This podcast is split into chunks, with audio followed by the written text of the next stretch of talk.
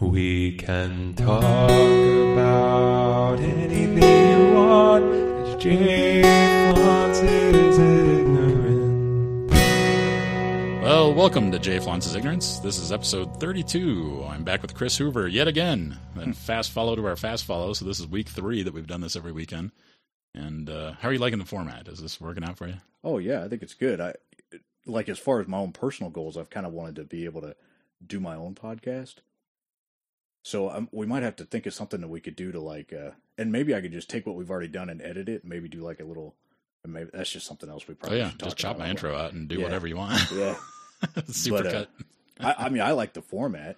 I, I, I, I've I've been trying to talk other people into joining us, so we'd have three people in here, but um, Ooh. people kind of, yeah, kind of. uh Where are we going to yeah, put a third person?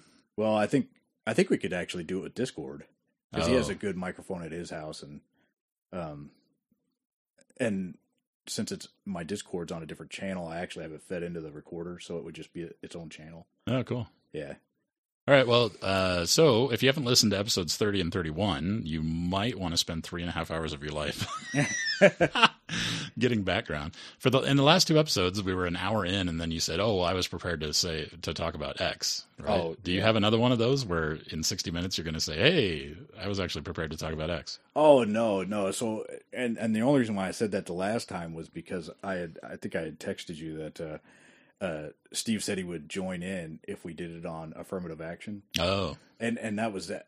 So for some reason, I think I just had it in my head that we were going to talk about that, even though Steve didn't come.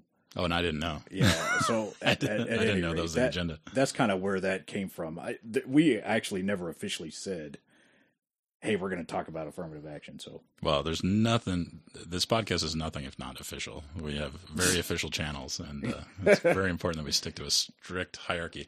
yeah, So I, I wanted to revisit. uh, like, Do you have topics you want to? Okay. So I want to revisit the um, wealth disparity uh, thing again. So this is my third swing at bat. Uh, I think um, we agreed with 100 people on the moon that it's not okay for one person to have all the food and control all the food that was supposed to be for, for 100 people, right? Mhm. And so in that case, that extreme case, you know, that Jay came up with out of his noggin, my deranged noggin came up with this, that it it doesn't matter that the individual rights of the person who is holding the food, if they refuse to give food to 100 people on the moon and there are no other options, their individual rights are moot, right? Because it's not okay for 99 people to starve. Uh, so they have individual rights. Okay, fine, but they're taking the food, and that's the right thing to do. Is that is that where we landed? yes. So so, um, uh, to clarify, I don't think that you can break any individual right, but I do think that you have the right to take the food, which it seems like in that scenario he took in an immoral way anyways. And Yeah, what it's I mean what I mean by that is is that the right in this particular case um, that I'm saying that you're it's okay to violate is his right to property. Mhm. And I'm saying that you have a right to take it from him because he got it, it wrong anyways. But I, I do believe there are more rights out there than just that. So I, I, I- do want to clarify that uh, I don't think that because he did that, you have a right to skin him alive and and No, torture no. him to death. Oh, you sure. know, like you know what I'm saying? and, and if he's like, it, and if the food was supposed to be for everybody, and he says, "Oh, oops, sorry, my bad," and he gives the food back, then you know, no problem. right, But he doesn't have the right to hold it with force. Yeah, and hold it as ransom to Yeah. get other things. You know, like maybe he wants sexual favors for a taco or something. I don't know. Yeah, yeah. That's moon tacos. They're the best tacos. So, I I also don't think that it matters whether or not that all that food was designated for him or not. So, like, say what happened is 100 people arrived on the moon, and through some accident, 99 people's food got lost, got destroyed, whatever. Anyway, he has all the food, and I don't think it matters how how it came to be. I don't think he has an individual right to that food just because it was designated as his, and therefore it's not quote stolen. It still doesn't matter in my ethical system. He needs to share the food because it's not okay to let 100 people starve. Well, if he doesn't share the food, one pe- one person at least could survive. Are, are, in this particular case, is there like, and and and and this is one reason why I think sometimes doing, uh, you know, what if scenarios is a little difficult, and and that's because like, what if he's actually on a mission, and let's just say it's not hundred people, it's just like three, and those three people have a critical mission to go to the moon and save the rest of the planet. But in order for that to happen, at least one person needs to stay alive. Yeah. Right. So, like, let's say the others lost their food somehow, whether it was negligence or accident, but they can't compl- complete their mission. So, how do you decide which one stays alive? You know, if you d- redistribute the food, then the mission won't be completed. Right. Uh, so, to to me, it, in that case, it would not be moral to take his food and redistribute it. Yeah. Would you agree with that? Maybe, yeah. So, so in like a military scenario where you have, you know, complicated. This is the goal. This is the whole point that we're why we're here. We all signed up for this. We all knew we could die. You know, all these kinds of things. Um, that yeah, there's lots of scenarios where that one person needs the food more than the other two because the mission needs to be completed, etc. But I want to simplify it and just say that if the rescue ship is coming in a month and the one person has plenty of food for everybody, mm-hmm. right? Because there's contingency plans or whatever. But um, I, I, don't think that one person has de facto individual rights to property, whether or not it was designated for them originally, because all of that other food was lost, and there should be no problem, hopefully, with with sharing the food, etc. So, uh, anyway, I, I think we're on the same page with all that. And then I, I think on another end of a spectrum of some sort, um, you and I agree that you have a house and I have a house, and my house is next to your house, and we're both over here recording a podcast of our own free will, and whatever transactions we both deem uh, mutually beneficial or agree to, um, that that's great, right? Like you don't have any crazy power over me, and I don't have any crazy power over you. And um, therefore, every action, every interaction between us should be um, agreed to in advance or whatever, and everything's consent based. And um, uh, there, there's no power dynamic, you know, that I see between the two of us that you know is has any crazy impact on anything, right? No. So, you, so you've got way better microphones than I do, um, but you know, if, but I have the means with which to get better microphones, et cetera, if I chose to, et cetera, right? And so you and I are in a very free uh, arrangement of our friendship and our next door neighbor ishness, where you get one vote on the um, the neighborhood council. What's it called? The the board of whatever. Yeah, I know what you're talking about. I don't know what that, that thing we went uh, to twice. yeah, that thing, which I probably should go to more often. But anyways, I, I know what you mean. I've drug you to it every single time it's happened since I moved in. So oh, it's only happened that many times. Yeah, yeah. It's only been two. Because I've went before. Uh, because Richard across the street was like, "Yeah, we, we need some more people to come, so that way we can make it whatever we decide official." Yeah. So I, I went. Um, at the end of the day, the only reason why I don't go is because the only way they communicate is through snail mail. Yeah. And I don't sit there and sift through my mail and be like, oh, yeah, this is legit. You know, like, it, unless it's something that I am expecting, like, I generally treat it like it's garbage. Yeah. You know, like I, I shouldn't be that way. I'm not saying I'm doing the right thing. Yeah, all the, all the listeners to our podcast, when when you ship, um, you know, all your loving support objects and cookies and whatever to the podcast, know that you can send them to me and I will receive them because I don't throw everything out by default, like Chris does. Don't send them to Chris. Yeah. Um, so I I think you and I agree on extreme lunar ethics, and I think you and I agree on um, the ethics of normal um, people uh, in current American society, where in our everyday interactions we have the the free will and and um, uh, uh, capacity and ability to decide like whether or not I'm going to come over here and record a podcast or whether or not you know you can borrow my truck or I can borrow your truck or whatever. So I think where we differ is when I look at the world or I look at America specifically, I think what I see is more of a more of a situation where um, lots of people are controlling the vast swath of resources to a degree that I'm not comfortable with. And there are there are people that don't have the basic necessities of life that aren't being covered. And so I see the where I look at the American landscape and I see more of a situation where it's the hundred people on the moon and one person is holding all the food. And I think you see more of a um, a free market of choice and employment and um, money um, and choices. I said that already, but I think what you said last time was um, like you and your siblings, for example, had pretty much the same start in life, and you made a bunch of choices, and they made a bunch of choices, and you've ended at different places so far in your mm-hmm. lives financially, and. you don't think society is to blame for any of that. You think that your individual choices have driven a lot of that and their inherent natures or whatever.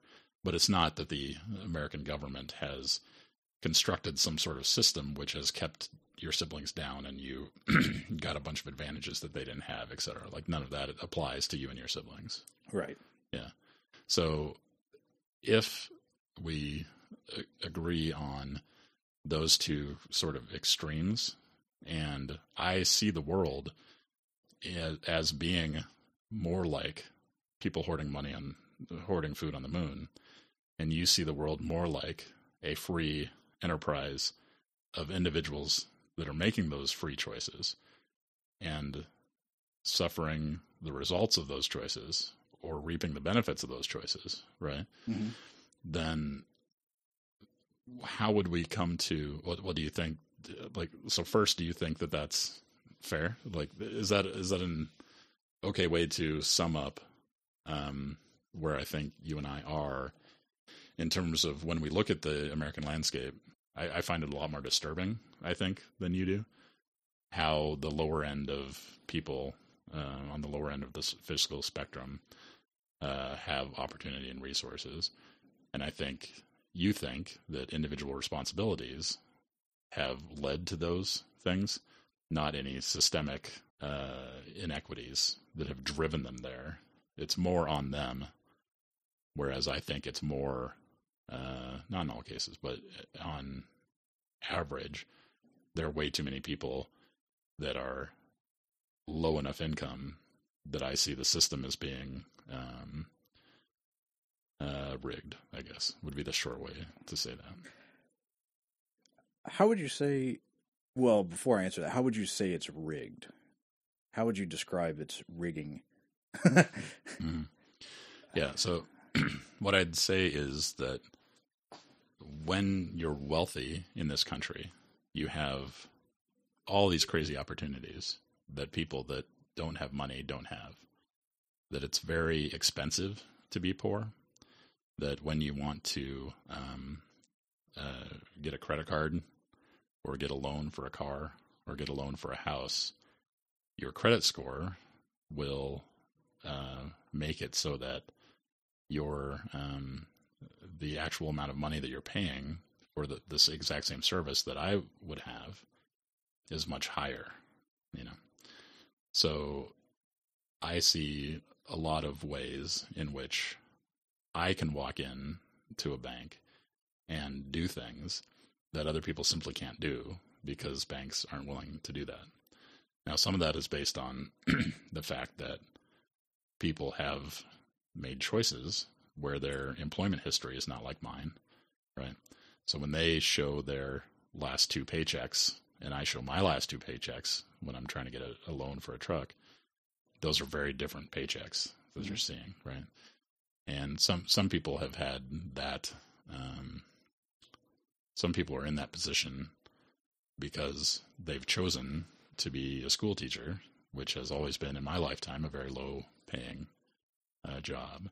And I've chosen a job that, um, hopefully, so far, uh, has paid pretty well. You know, but when you're broke, and I've never been broke, I just know people that have been broke or have been broke their whole lives. Um, when you're broke, absolutely everything comes with all of these financial barriers that are uh, way more expensive than it would be for uh, me to, to, to do the exact same thing. Mhm. So when you're, well, I guess we should have an expert on brokenness on the podcast uh, because I'm not that. but but I think the system is rigged in that uh, when when you have very little access to capital, um, you have a very limited swath of opportunities. Whereas if you're born into a situation with tons of access to capital, you have all the opportunities. So Mhm. if you're born into a wealthy family, you can go into whatever schools you choose. And those schools are probably better funded than other schools. And they have science programs that aren't offered at other schools and art programs that aren't offered. And all these opportunities open up um, that you don't have if you're coming from a low income bracket. Well, um, in in your mind, so one of the things that I brought up about my family is that my my parents have every incentive to have all of us turn out to be as successful as we can possibly be. Like they want to force, not force, but they if they if they could, they would will us to be successful and have everything we want and be happy. So when- when you say successful, you're just talking about income, money. yeah wealth. and um and we can we can talk about that too but um successful in terms of how each individual define defines success so and and the reason why I say it that way is because I was actually watching this YouTube video not too long ago and to be honest I can't watch it too long because it's this guy that goes to like the, the some Asian countries that um, don't treat dogs very well and what he does is he goes around and he rescues as many from these total crazy situations that almost brings me to tears, right? He doesn't have a lot of money, but you can tell that he is legitimately happy with his life. You know, he goes home to this place, this little shack and and lives um um and another guy kind of does the same thing, but he's kind of like I think he's in Croatia. How does he board a hundred dogs without money? Isn't isn't that expensive as hell to Well, feed a hundred animals? he he gets uh, donations, but he doesn't do he does as many as he can. The the guy that goes to Asia just does as many as he can. So in that in that regard, he actually has to walk by dogs, you know, that he wants to help, but he can't because he can't he can't. He has to be selective about what he does. So he's he's going through his life doing what brings him joy and happiness, even though he's not a rich individual. He probably he doesn't make anything what I make, I would assume. He might get some revenue now off his YouTube videos, but when he was in the act of creating his YouTube videos, he didn't, right? My point is is that money itself isn't always the measure of success. You know. So my parents when they looked at us, they want us to be successful. They want us to be happy. And even though they had that incentive, we all turned out on varying levels of the financial rung and different levels of the happiness rung. My sister, my oldest sister, started off as an elementary school teacher, which didn't make any money whatsoever. But now she actually, I, I would assume she makes more than me. She's a, uh, she's a, she's a drug dealer basically. She works for for a large pharmaceutical company, and and she's a salesman for them. Hmm. And, um, and she chose to do that. Um, partly for money reasons, but I think she likes the job too. I guess, I guess my point is, is that, um, if I were to generically say, I, I, I, generically, I would agree with you that my position is that the for the vast majority of people that are in poverty right now today are in there for their because of themselves, not because they lack opportunities. On an individual basis, that may not be tr- may not be true, um, but they should look be looked at it on an individual basis. And I think that why that's important to distinguish between those two things is because um, there's so many people that start off not rich, or with even without an education um, that have accumulated massive amounts of wealth and have started massive companies, not because they were rich to start out, but because they were dedicated to start out. And and uh, for example, uh, J.C. Penney, he started out in absolute poverty and started a humongous change. The same guy that started Sears uh, did the same thing. It started from absolute poverty. Um, um, the guy that uh, started McDonald's started from absolute poverty, but they gave so much of their time to start those companies. Um, and and the reason why they could is that they were free to do so. And I'm not trying to say that somebody that's poor on the street, eh, they eh, all they have to do is just start a a, a restaurant. they're good, they'll be rich. But my point is, is that I don't think that the vast amount of wealth in this country comes from people that were born into it, like Paris Hilton. It is mostly people like J.C. Penney or the, the, who started Sears and McDonald's. I, I think that that's where the most amount of wealth comes from.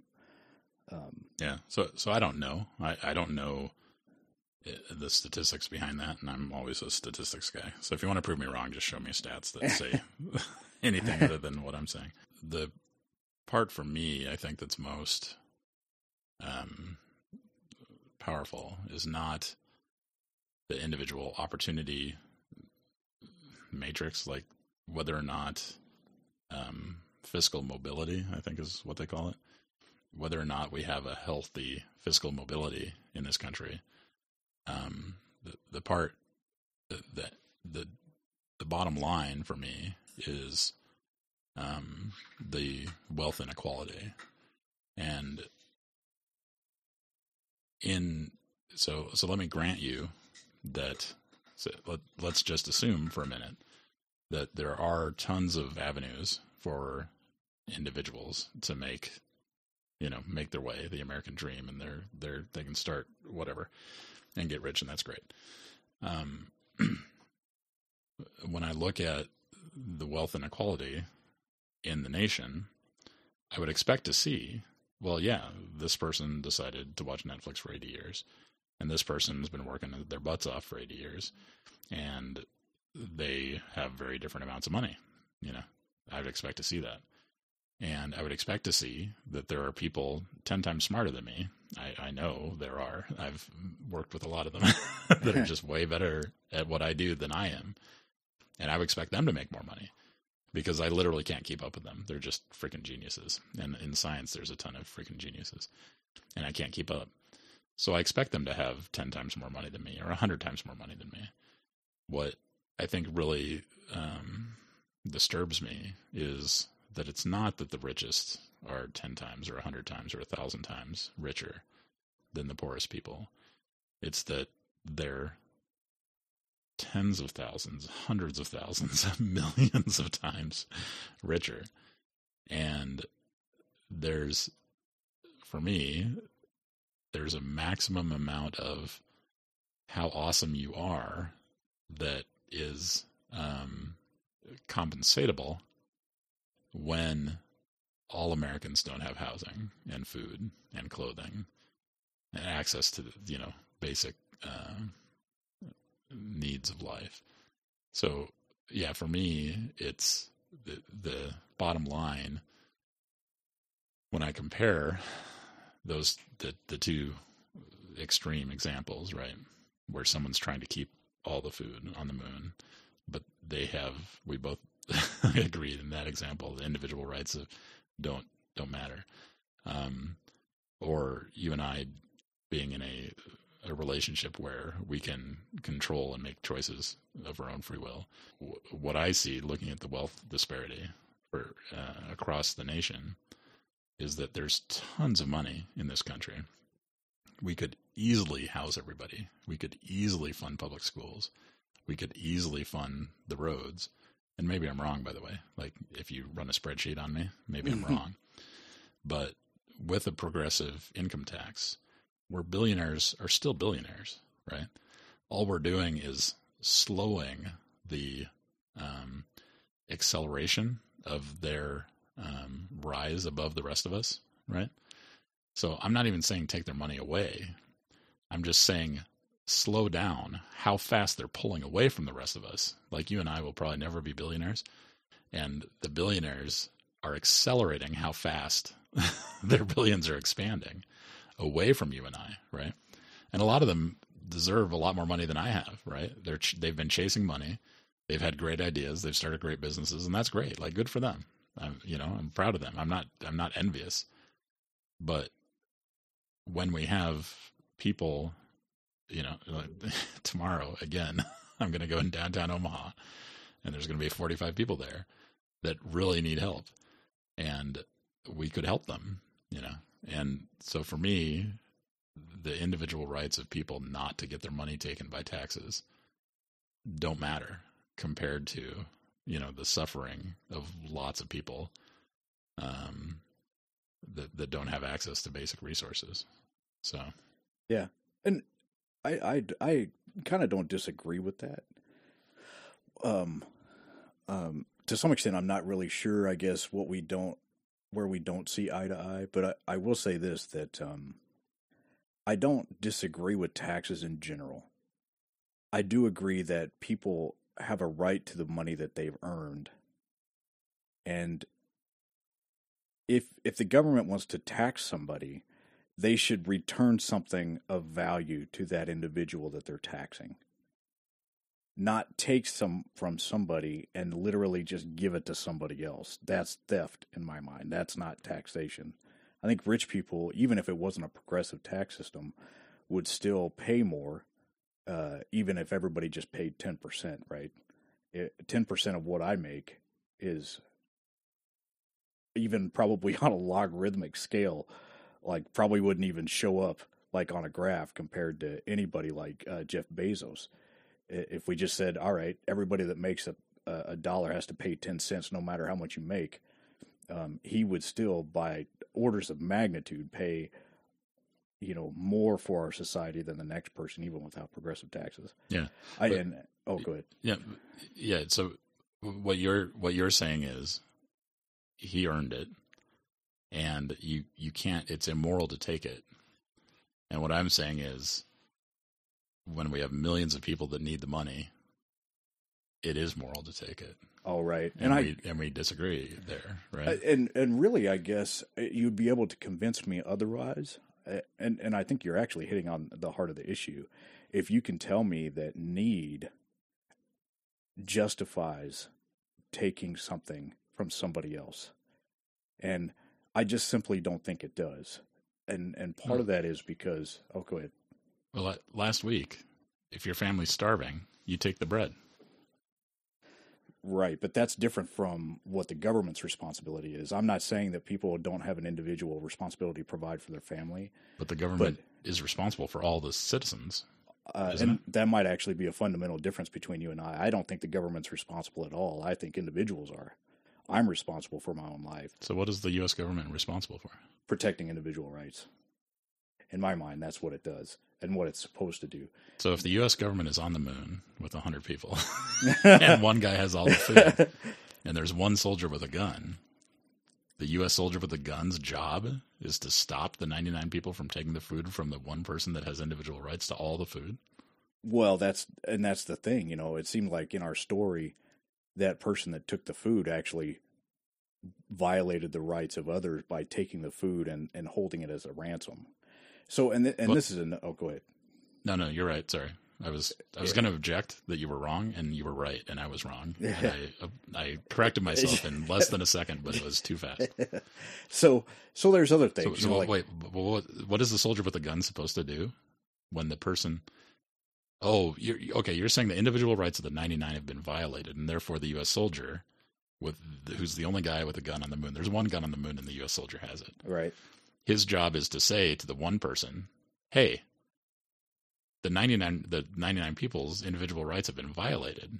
Give that back." Right. In, in, in fact, according to other things that we've talked about, he would be like the Bernie Madoff of the moon, right? The soldier. Oh no, no, the, the dude that took the food, it. right? Right. So let me do the other. The other moon example was they all had individual rights to their food, right? Mm-hmm. But for 99 people, that caravan was lost. It exploded. Right? hmm The guy who still has food is correct that that was the food allocated to him. Right? hmm And there's a U.S. soldier standing there with a gun. In my ethical system, the U.S. soldier needs to distribute, redistribute the food. Yeah, and it, I- think that that's a very uh, that's a. I don't think that all ethical or moral questions are equally easy to answer.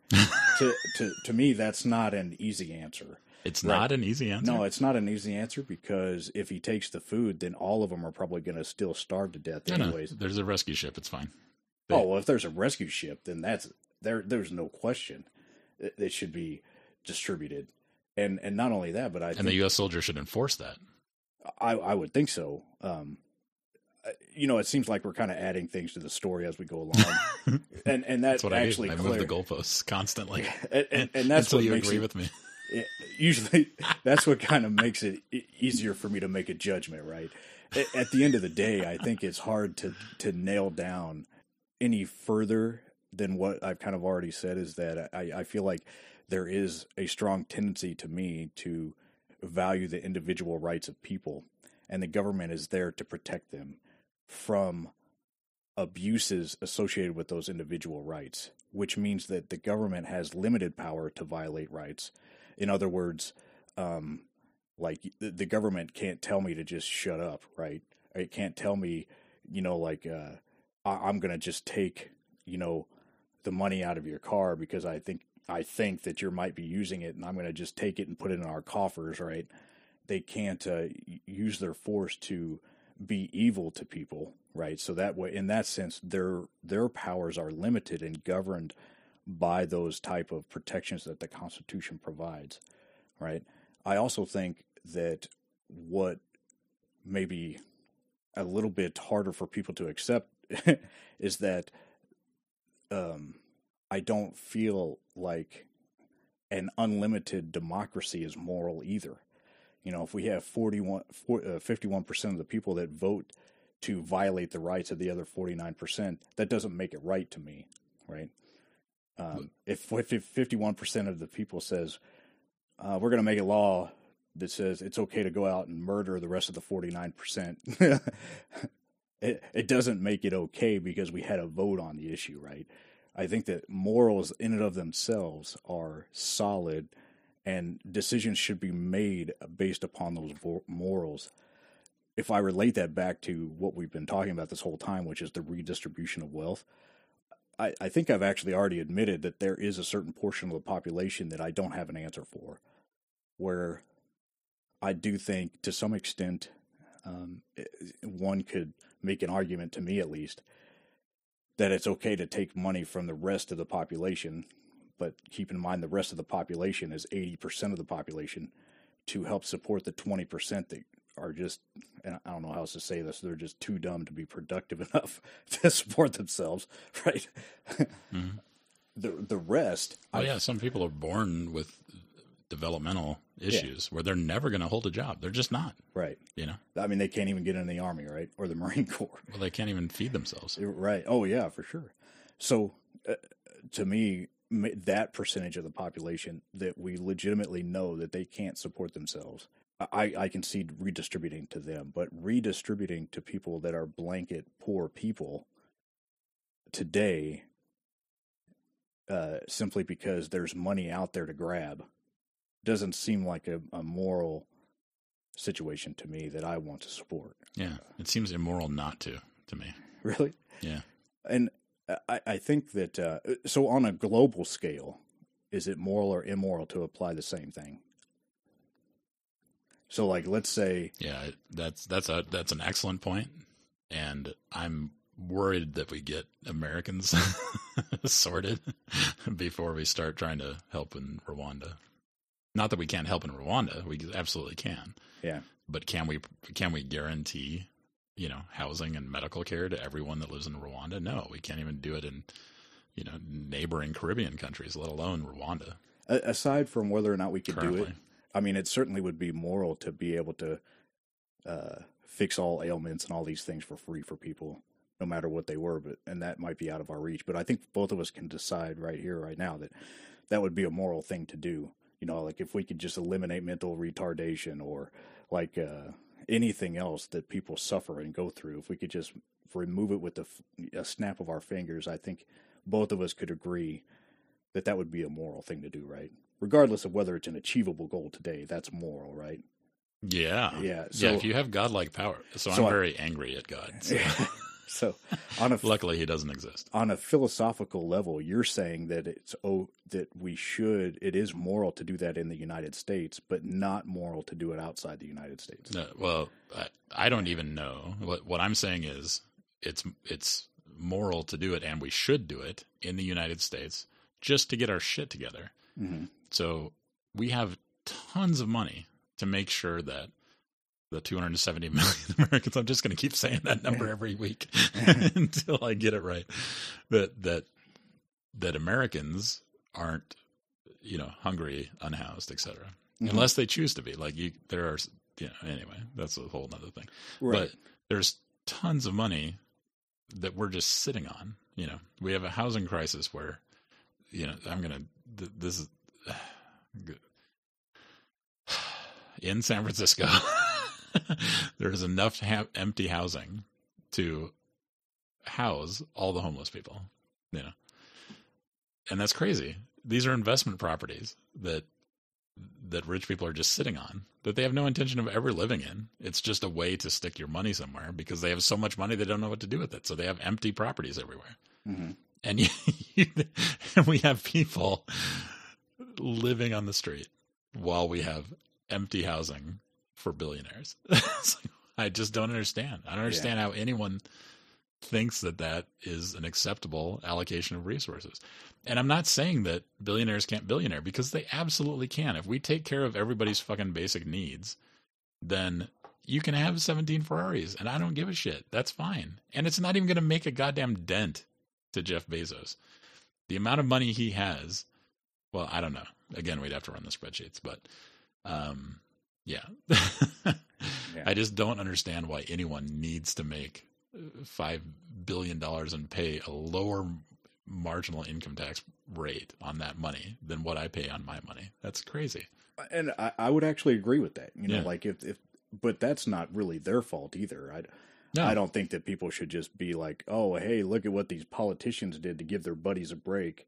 I'm not going to dip into that because or I'm going to just go ahead and give because I think that that's I, I mean, the certainly the government would not have your back, you know, in doing the right thing in some cases. So I I would just follow the law and pay as least the least amount of taxes that I could, Yeah. which I would expect out of any American. Which is what I do. Right. So like what I I definitely in in other words, I don't blame the billionaires for that. I blame politicians. And I, I do agree that people should pay equally at least a percentage of their time. You know, I, there's no way that we could really work that out, but philosophically, I think that that would be the goal. You know, every single person works a certain percentage of their time for the government. In some cases, that Works perc- directly for the government. in in a way like so for example let's say i work a 40 hour week but jeff bezos works an 80 hour week i think that both of us should only work four hours for the government i'm just throwing out a random number Oh, I see what you're saying. So- you're saying as a ratio of my total labor, yeah blah blah blah. Okay, gotcha. yeah so uh, in other words the extra that he does he should be able to keep you know if we got paid hourly wages his would be a huge amount of hourly wages but he would only have to pay four hours not eight hours right i, I think in a lot of ways Well, ways it's not a progressive income tax. That's a flat tax. right but he would still pay more though right He'd pay more in dollar terms. yes Correct. yes yeah Yeah. No, I, I I think progressive income tax is good.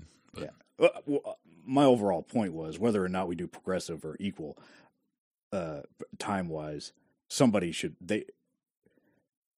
A billionaire should literally not pay zero in taxes because of loopholes in the tax law. Yeah. To me, that's immoral. Yeah. And uh, so I think we could agree on that one for sure. With, without a doubt. yeah, I, hmm, yeah, I just I mean, so many people take so much pride in our country that you know, we're the greatest nation on earth and we're so rich and we're number one, you know, USA, USA, USA. And the way to be number one is to take care of your fucking people. And we can't even take care of our veterans. We can't even take care of people who have risked their lives fighting wars that not not all veteran. I mean, you know more about veteran issues than I do. But but my understanding is and my uncle's not happy with the the the uh, uh, what's it called the VA hospital system, right? Yeah. And the fact that there's a homeless veteran on our street, just one, drives me crazy. Yeah. Now, if they've chosen, they don't. They they had housing available and they don't want it, right? They'd rather be, you know, jumping on trains and seeing the country or whatever. That's fine. Like if it's an individual choice, but for them to not have the choice to be housed and you're a, you're a veteran who's put your life on the line when the U.S. government, on behalf of the American people, told you to risk your life. Uh, it blows my mind, you know, and and and by extension, all Americans, for me, fall under that rubric. But the fact that U.S. veterans can be homeless just boggles my mind. Like, how can it? I, I don't understand. Yeah. So and, and this is one of the things that I've kind of brought up before too. So like there's there's a certain level where I would agree with you that hey we've we've jacked this guy up so bad that we we need to account for this in some way. We need to provide for the rest of his life or whatever. And in fact, I've seen people like that. Um, I, I certainly know of people that you know didn't go home to their families, and you know, and they had six or seven children and a wife, you know, that they cared and they loved about loved, and and you know, in a way, we kind of leave it up to them to figure out the rest of their life. You know, um, I I feel like, and I would have to look at it on an individual basis. But veteran status to me doesn't get you anything, in my personal opinion. As a speaking as a veteran, yeah, speaking as a veteran. So I'm like a bleeding heart liberal that wants to support veterans, and here a U.S. veteran is So- telling me to fuck off. and this is interesting too. It it definitely relates to other things as well. But it you know if I see like a veteran that that has the potential to make his own money and his own living, and he's choosing to feel sorry for himself and live in the gutter, um, even though he is perfectly capable of taking care of himself, especially in a world where affirmative action, which is one of the things that I thought we uh, were going to talk about a couple weeks ago, but when affirmative action appears to give them an advantage in looking for jobs. Yeah. It- it- I can't look at the government and say, in all cases, this is your fault. What I need to, and and to Oh no, me, it's I'm like not saying about- that either. yeah, and, and and I know you're not. I, I guess what I'm trying to do is that uh, a single status doesn't say we need to support you no matter what. It, it almost needs to be looked at on an individual level.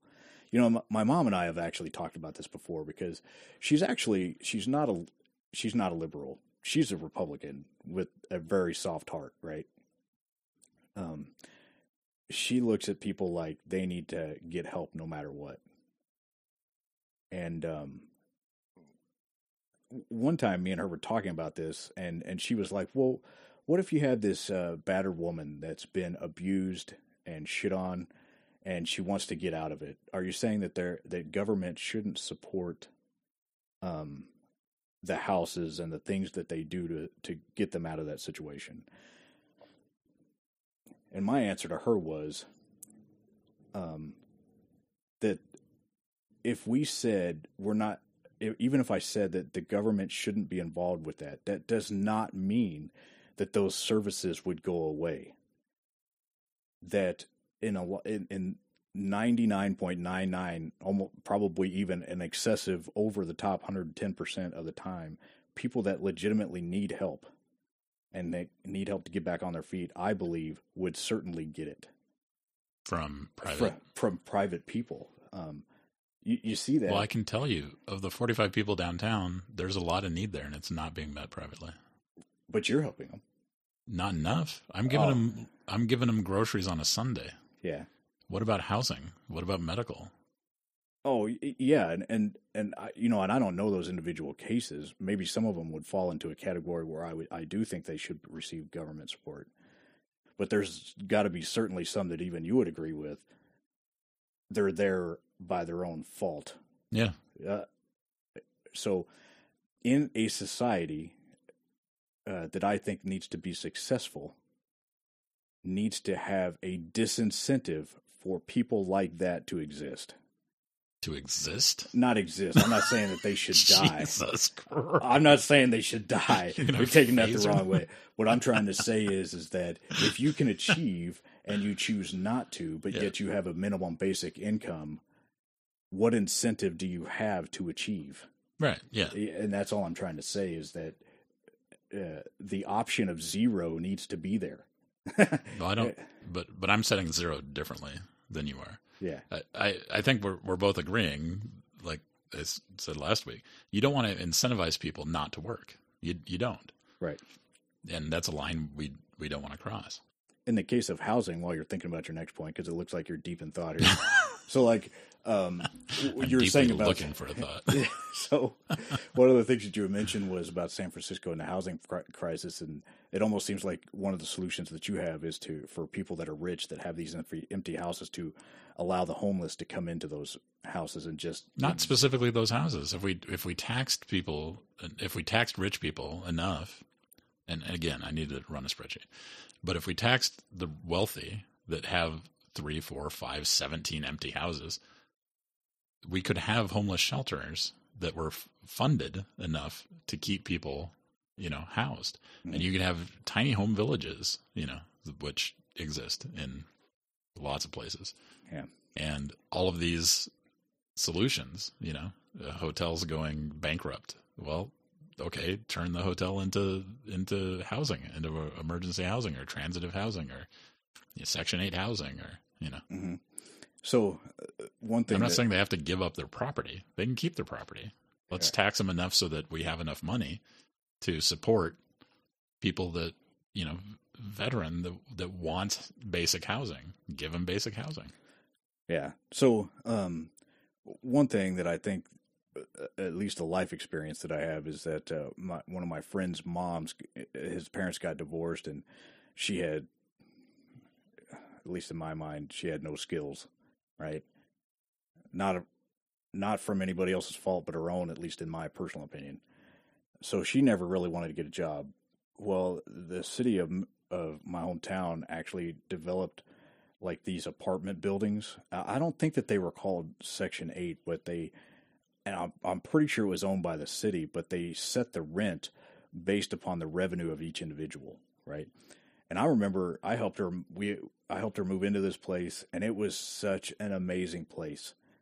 But it wasn't very long, a couple of years, maybe four or five years, that that place was run down hmm basically every dime that that's, that our city put into building this place was just turned to garbage. hmm And I've seen that too. So to me that was wasted money. It, it provided shelter for people for five years. And other than that it was just money thrown down the garbage. If you were to take that Well- exact money and give it to bezos he probably would have taken the five million dollars or whatever it was and turned it into 25 million dollars. But those people might be dead because they froze to death. well people could be dead for any reason. But well, but not having housing in the middle of a Nebraska winter, yeah. that's a good way to die. and that's and and so like and and even then For I'll give- example, there's a way. I'll, I'll, I'll even give you an out that will convince me. You can convince Oh, me. yes. Give me the give me what I say, and I'll just repeat it back to you, and then bam. You can convince me I if you can uh, explain to me why San Francisco has a almost unsolvable problem, at least from what I've seen. Uh, uh, same thing with Los Angeles, that has a problem like why is it a hundred times worse there than it is here? Homelessness. Yeah. And if you can explain to me how throwing better. money at it can solve the issue, then the, you probably you probably win me over. And and and this is one of my biggest concerns is is that I have a hard time accepting that moral position because I can't universally apply it. If I were to say let's universally apply it and therefore the cap on income that the, anybody in the United States can have is $50,000 a year. The rest is taxed and sent to people that don't meet that. I'm, I'm not a I'm not a I'm not advocating for a hundred percent marginal income tax rate. Oh, I know, I know you're not. What I'm trying to say is that uh, somebody else's need trumps whatever anybody's rights are. So what I'm trying to say is is that there's other people in Africa that need the money that I spend on my dog's expensive food. Right? Oh yeah, if, if we can't fix America, yeah. we certainly can't fix Africa. Right. I, uh, I get that. Uh, what I'm trying to say is the moral principle that's the foundation of your principle is that it's it's moral as a society, at least in the United States right now, to have that attitude where we take from people that have earned it and give it to somebody who hasn't because they need it, right? Uh, it's it's hard for me to buy into that principle because I can't universally apply it. I can't universally agree with that. Um, even though on an individual level I can agree with that, if that makes any sense. Um, where I fail to see is any situation where doing such a thing has actually helped. It seems like the places that support homeless people the most, San Francisco, Los Angeles, has the worst problem with it. And if we can explain how that is and how we can overcome that uh, sort of conundrum, I'd be on board with it. Hmm. Yeah, I can't. I can't explain it.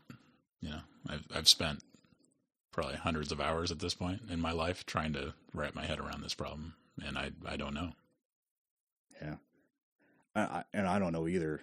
I, am not I'm not trying to say that Uh, you're wrong and I'm right either. What I'm trying to say is is that for me to mentally accept a position like that, that's that's a hurdle I need to overcome. Especially since it's always these third party positions, and what I mean by that is that I'd be voting to take Bezos's money away and give it to somebody else, thinking that that's the right thing to do with his money, and it's just hard for me to go down well, that direction. But but we already do that, right? That's what taxes are right? And and one thing that I was saying too is that I, I think it's okay to do that as long as we're returning value to that same person by saying we're going to build some roads, we're going to do things that are in the public domain, right? Uh, that, but helping uh, your fellow human beings isn't valuable. Uh, I don't think it's. I'm not saying it's not valuable and, it, to be clear, I, I think that what you do every Sunday is really honorable, right? I think that there is uh, uh, definitely different interests between you and me. Um, I would certainly, I, I, kind of like to help dogs and, and things like that. Uh, yeah, I actually uh, uh, tried to actually apply to get another foster dog they haven't gotten back to me. That, that place just drives me nuts sometimes. Maybe I should just find a different foster to work with. But um, eh, you have to find another, a different sucker for your next dog. yeah, you foster. I'm not doing that again. well, in Huey's defense, he has gotten a lot better. Yes, he has. Yeah, yeah we had a really nice walk this morning. So the part of the value, it, it seems to me, of taxing and giving it to extremely poor people is that then you don't have homeless on the street because they have homes. so the homeless problem is fairly simple to solve in that if you house people, you don't have a homeless problem. So, oh, right. So, so there's a, so I, I agree and with you that that is, and live in a society where you don't have to drive down whatever it's called in LA. What's it called? Skid Row. Yeah. So if if you live in Los Angeles and the solution to Skid Row is to have taxation provide facilities where Skid Row is now empty, then great. And I'm not saying there isn't going to be a ton of problems because there are. Because, for example, some of the people I've been trying to help with housing also are um, hoarders right? Mm-hmm. And that's very hard on a property. It's really hard to keep a yeah. carpet clean if you're hoarding and you never clean anything. Right. It's crazy and it becomes a fire hazard, right? Well, what did anyone do wrong there? Well, nothing, because we're not going to provide cleaning services for homeless hoarding people. That's not going to happen. Like, I I doubt anyone would want that job and how much money would we pay? You know, and they're emotionally and psychologically attached to everything. They have to keep their, you know, how hoarding works apparently is you have to keep everything. It's not, oh, I can go over there and help you clean it out. It's that, oh no, I might need that someday. And oh no, I need that, you know, no, that that's, that can of Coca-Cola has, you know, memories. And so you can't, you can't fix it. It's a mental health issue, mm-hmm. hoarding. And they're fucking up the properties, right? So they have Section 8 housing. So they're getting vouchers from taxpayers like you and I. And that's offsetting some of the rental cost. And then they are damaging the property by being there. Mm-hmm. And that sucks. Yeah. So, and, uh, you know, I do agree too that, you know, it, it is enticing to say, well, if we just build the, the housing for these individuals, then they'll, they'll have a house. Uh, no, I That's mean, right. yeah, we, and it'll get them off the street. It, it provides them a place. Yeah, and we have decades of experience of building ghettos and then tearing down ghettos and then redesigning the ghettos and then building ghettos and yeah. tearing down ghettos. Not we in Omaha, but you know, we in Chicago. And there, you know, I've watched all these documentaries about you know housing towers in Chicago, and you know, yeah. So, it, and at the end of the day, um, I, I, I guess I don't really see an example of when doing stuff. Well, the first point is that I don't see an example of when doing stuff like this actually has some meaningful results, i.e., the homeless goes away completely. Well, I can tell you one, but it's going to make me cry. You want to hear it? oh, you can tell me if you want. You know, like, and, and I'm not. I, I certainly don't doubt that there are single one-off experiences, but I'm just saying that the transient class, poor people, will never go away. Probably right. not completely. Yeah. yeah. You can't 100% solve the problem, but right. we could solve the problem for millions of people, it seems to me. Yeah. It seems to me a lot of that is money. And yeah. it seems to me there is a shitload of money. Right. And so, so considering that we both agree that at least they won't, it won't completely go away. Yeah.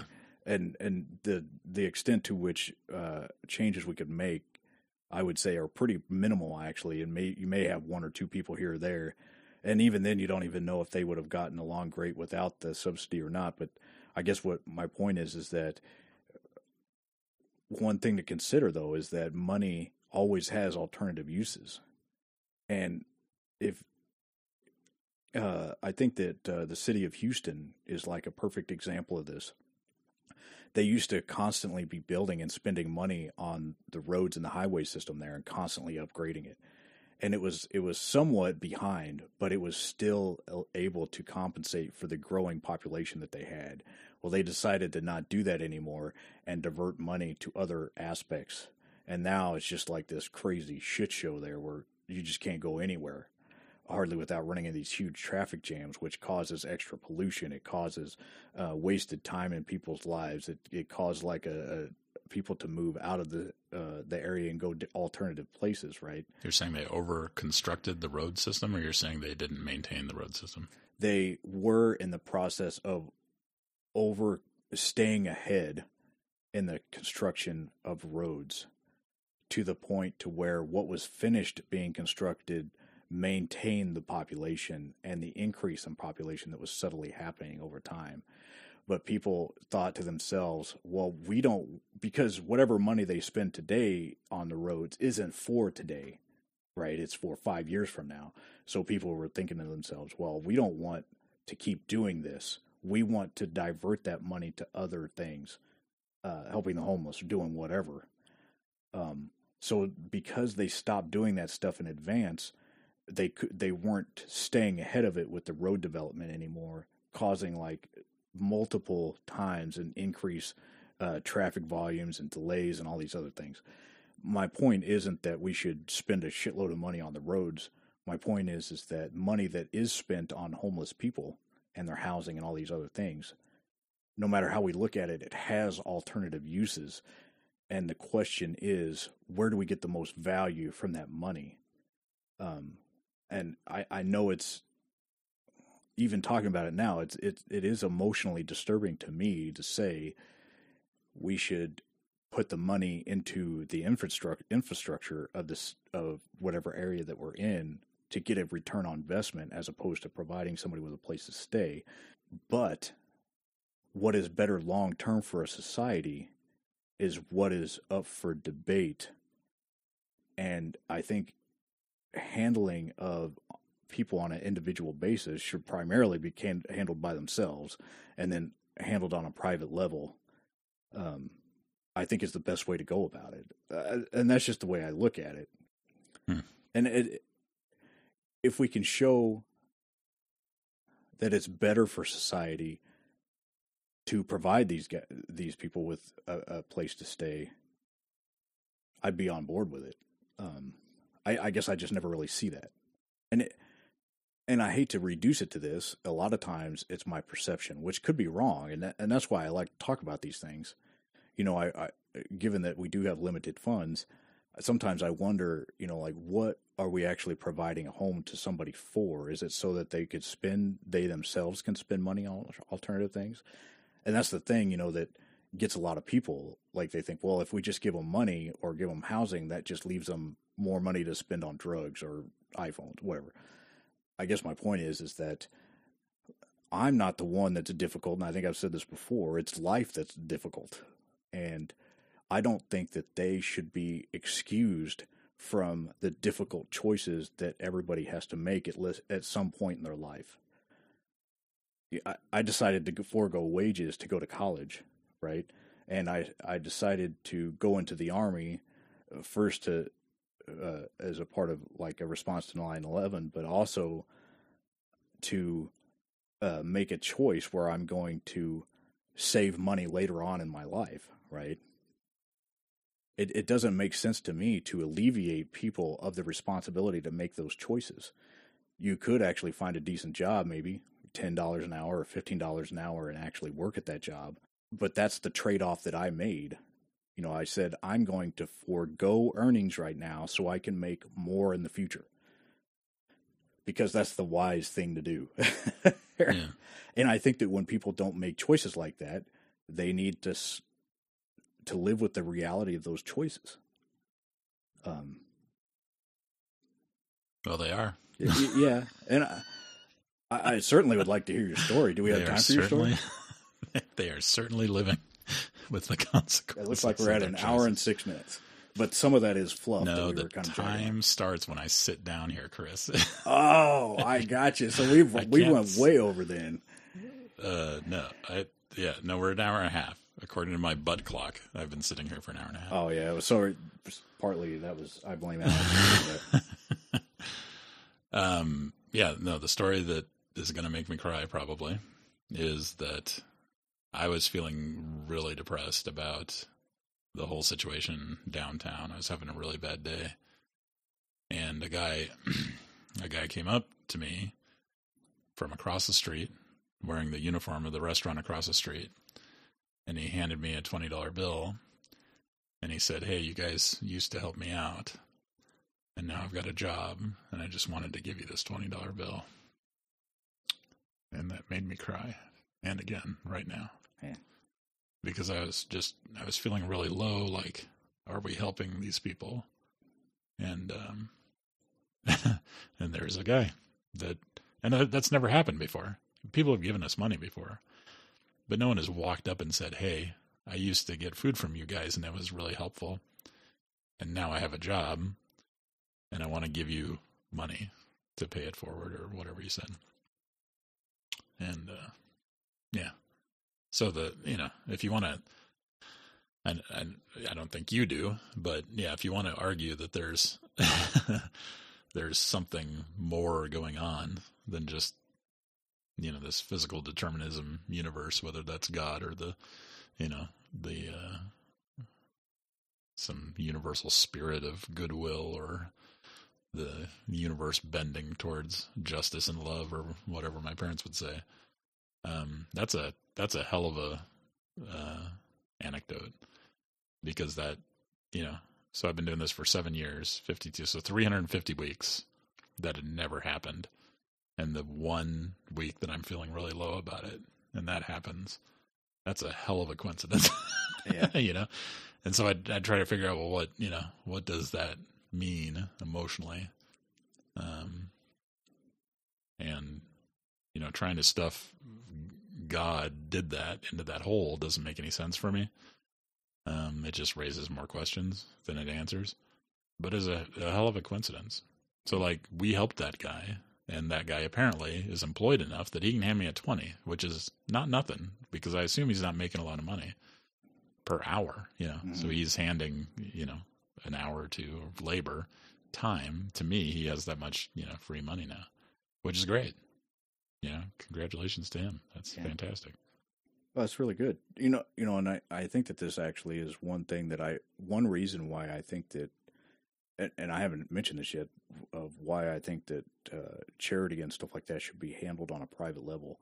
So I, I don't work a lot personally with um, people that are needy or whatever, but I know a lot of people that do. I know, I know my mom has. Um, uh, you do. uh, Kelly does uh, a lot in her profession. She works with a lot of individuals that do this. And one thing that I've noticed is that um, when the government does things like, i.e., takes money from one person and gives it to another, it removes the heart, right? It removes the person to person contact that a society feels when they are actually the ones doing it, right? So, in your particular case, I would say that God had nothing to do with it and you had everything to do with it. Like that person is successful not because of God, not because of the government, it, it, because of you and your kind heart, right? I, and I, I think that because you did that, you know that, and he knows that. Whereas if it, if there's an invisible hand moving the money, for some strange reason, I'm they say that this isn't coming from a person that had to work for it. It's coming from the government who just bestowed it on me. You know, like it's the the overreaching hand of goodness of the government, right? Hmm. And, and that's one reason why I, I technically do advocate for that stuff being handled on a personal level because not only do people need to know um, where it came from, like i.e. that guy that appreciated you knew it came from you, but um, I, I I think to some extent as part of being a human being, you need to be able to be the one in your situation where you do that for other people. I, I mean, I, I try to do it my, in my own life. I try to do it in other ways, but I do think that that's a need that people have. Um, and I, I think what you meant by the God part is the timing of it, right? Yeah. Um, but that's the, the, the mathematical yeah chances. Yeah. That that's the week that he because I'm not usually it's it's not very often that I'm reflecting on seven years of doing this every weekend. Yeah. And feeling like, oh shit, how is it the same faces down here? Not not all of them, but you know, yeah, um, several. But and then it had never happened, to my recollection, yeah. that someone who had formally, you know, received food from us, um, donated. We we've had a lot of, not a lot, but it, you know, it happens several times every year. Somebody somebody will, you know, give us money. And we, you know, I just burn it on gas for the truck that hauls the shit around, you know. Yeah. but, uh, or whatever the secretary does with our money. Yeah, but the, the timing issues certainly do make me. Sometimes that is one of the things because I, I mean I'm an atheist, so you know when I see stuff like that or try to remember stuff, some some sometimes it's hard for me to um, reconcile that with my kind of atheist. Did I ever tell you? Did I ever tell you the story of the mouse mm-hmm. that I had? Yeah, uh, you know, not like, on the podcast though. So, oh well, I'll try to make it as short as possible. so the story of the mouse is, I, I wanted to test the idea that animals' lives had value to God, right? And this was when I was before I was an atheist. So I said a prayer to myself one. Uh, so uh, I was studying uh, one night, and uh, a mouse ran across the floor and freaked me out. I think before I had talked to this professor, I probably just would have tried to stomp on it and kill it, which is kind of kind of aggressive and mean. But you know, I, instead, uh, because of what this professor said, I, I said a silent prayer to myself. I said, God, if if you really value the life of of animals, um, make it to, so that I can catch this mouse and release it uh, safely outside. As soon as I said that, this little mouse walked out and sat in the middle of the floor staring at me long enough that I could walk past him, get a piece of Tupperware, pick him up off the floor, and set him outside. And it it's hard for me to explain that uh, to myself sometimes. Um, it's one of the honest uh, uh, experiences in my life where I felt like at the time prayer actually worked. You know, it, it's like a concrete moment where it said, "Hey, this is true. You know, animals' lives are valued, um, and and they have value, and I shouldn't just stomp on it." You know, um, not only that, but it also kind of reaffirmed at the time that that God answers prayers, and um, since then, I've, I've I've had a hard time reconciling that with my current belief that of uh, or lack of belief, if you want to call it, by being yeah. an atheist. Yeah, I had I had an experience like six months ago where I can't remember what the experience was now, which is so lame. but something happened, and I'm like, that is freaking like mythical. Like, if there were gods in the universe, this is the kind of shit I would expect to happen like pretty frequently. If it was some kind of mist or something, like I don't know, the clouds were rolling in a really weird way, but it was just like crazy. Like it was some natural phenomenon that was like that just struck me as wow, this is exactly the kind of thing that I would do. You know, if I was a deity of some kind, like that looks just badass. Like, and and the fact that that rarely happens so infrequently in my life, you know, it was like like kind of like a biblical thing, sort of. You know, mm-hmm. and I would just expect a lot more of that. You know, if, if gods were real, and you know. whatever, whatever imps and witches and goblins right. and you know it's just like a magical like TV moment like in real life and I was like holy crap you know yeah um Good yeah times. I wish I knew exactly what yeah. that was yeah so all right well we did not at all circle back to affirmative action but and we still have 20 minutes if we want to try to jam. Oh no, I, I, that'll give us something to talk about next week. I, I, I yeah, I, I, I, don't I don't know what to do with this wealth disparity thing because I I'm not finding between you and I, you know, a big disagreement point in any like large principled sort of way. I don't think, or I'm not listening correctly, or I'm not understanding, or something. I'm not sure what's what's going on. And and it's possible throwing money at people doesn't solve the problem, right? Which which completely um, invalidates you know my argument you know tax and spend. That's my argument it's tax and spend. And um and and that that could be legitimate. Like you know if you've been trying for decades the city of los angeles has been trying for decades and actually doing you know maybe they have.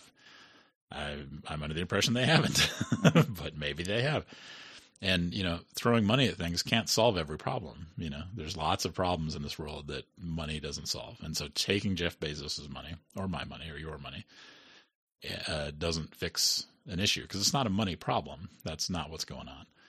Um, but yeah i just uh, I, I, guess i inundate myself with with so much um, information around um, these issues that it's just hard for me to then, you know, watch the Super Bowl and be like, you know, rah rah, go Team America, aren't we doing great? Yeah. Well, as a side note to the uh, when uh, the raises came out, you know, like within the last month or so for where I work. I don't even know if it's wise for me to even mention that based upon some of my political positions. but uh, basically everybody got a 4% raise but inflation last year was about 6% so if you think about it i got a bit, about a, a 2% pay cut right? Mm-hmm. so uh, one thing that really infuriated a lot of people was that the upper leadership of the company um, got like an all expense paid trip to the super bowl and they rode there on a train and they got this like suite and and people are thinking to themselves that must be really nice. You know, like here we are, basically everybody else taking a pay cut, and and they probably got these huge million dollar bonuses and are going, you know, to the Super Bowl, all expense paid trip, and uh, a lot of times, and I think it's really frustrating to see that. And and I'll be honest, sometimes it is frustrating to see the Jeff Bezoses in the world, but um, I'm not faulting Jeff Bezos. Yeah, I know. Yeah. Uh, um, I'm not even faulting the people for taking the offer to go to the Super Bowl either. I, am just saying that it's it's frustrating from my standpoint yeah. to see it. Right. I, I don't understand. Like my brother and I and my brother's roommate, we all had this conversation where I was trying to I was trying to get them to agree with me that if your boss is making a thousand times more money than you, maybe he's not worth a thousand times more money than you. And maybe that's not equitable. And maybe you should start your own spin-off business where you're you're the, you're the owner, Mm-hmm. and then maybe you should pay your employees a, a fair wage for the work that they're doing. Maybe it should be that the workers are the ones that benefit from the profitability of a thing, not the ownership class. You know. So now we're getting Marxist as fucking here. Oh yeah. Well, Seize the means of production. Yeah. International workers of the world unite. we can certainly talk Which about Karl Marx if you want. See, but you probably know way more about Karl Marx than I do, and you've been in unions before, so you know a lot more about unions. Oh, I do. personally haven't. I've never But you- been in it. I just know a lot of people that have. yeah, yeah, yeah, Yeah.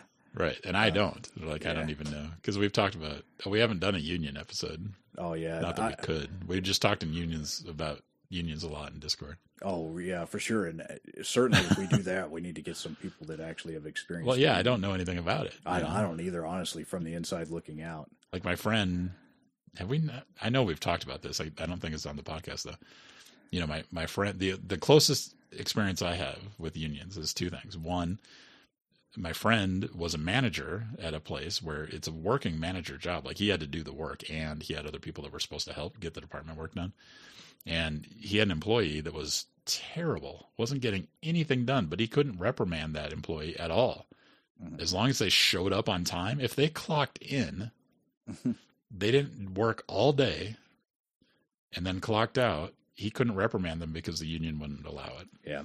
And there's some other side effects of that as well. So like um because that's the way it becomes after their probationary period. Like it literally does become that way. It's really hard to fire them. What ends up happening is that they're overly scrutinized, in my opinion, in the first three months during their probationary period because during that period you could fire them for whatever you want.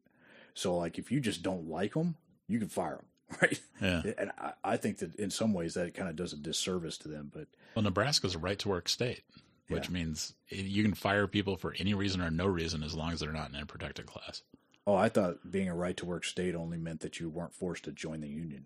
Nope. when, I was working for a hotel company, and this was 10 years ago, so maybe the laws have changed. But when I was working for a hotel company, what the lawyers explained to me was right to work in Nebraska meant that everyone can be fired for any reason or for no reason at any time unless they're part of a protected class.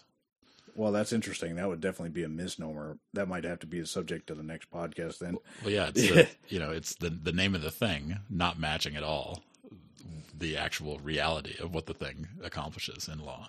Interesting. yeah. Oh well. right yeah, to well, work means the employer can fire the fuck out of you. Yeah.